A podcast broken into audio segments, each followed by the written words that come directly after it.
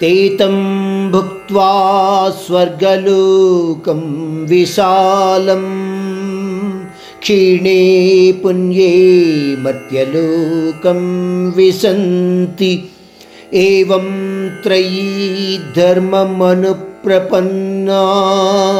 गतागतं कामकामा लभन्ते हम लोग यह तो जान गए हैं कि स्वर्ग सुख अशाश्वत है और अनित्य भी है। इन विषयों के बारे में परमात्मा अभी तक के अध्यायों में कई बार हमें समझाया।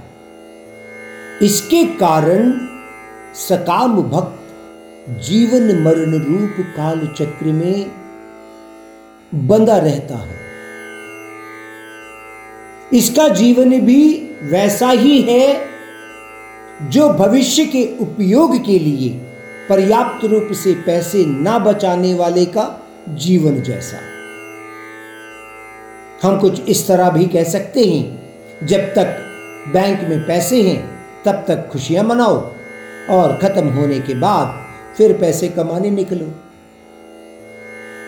सकाम भक्तों में दो प्रकार के लोग होते हैं।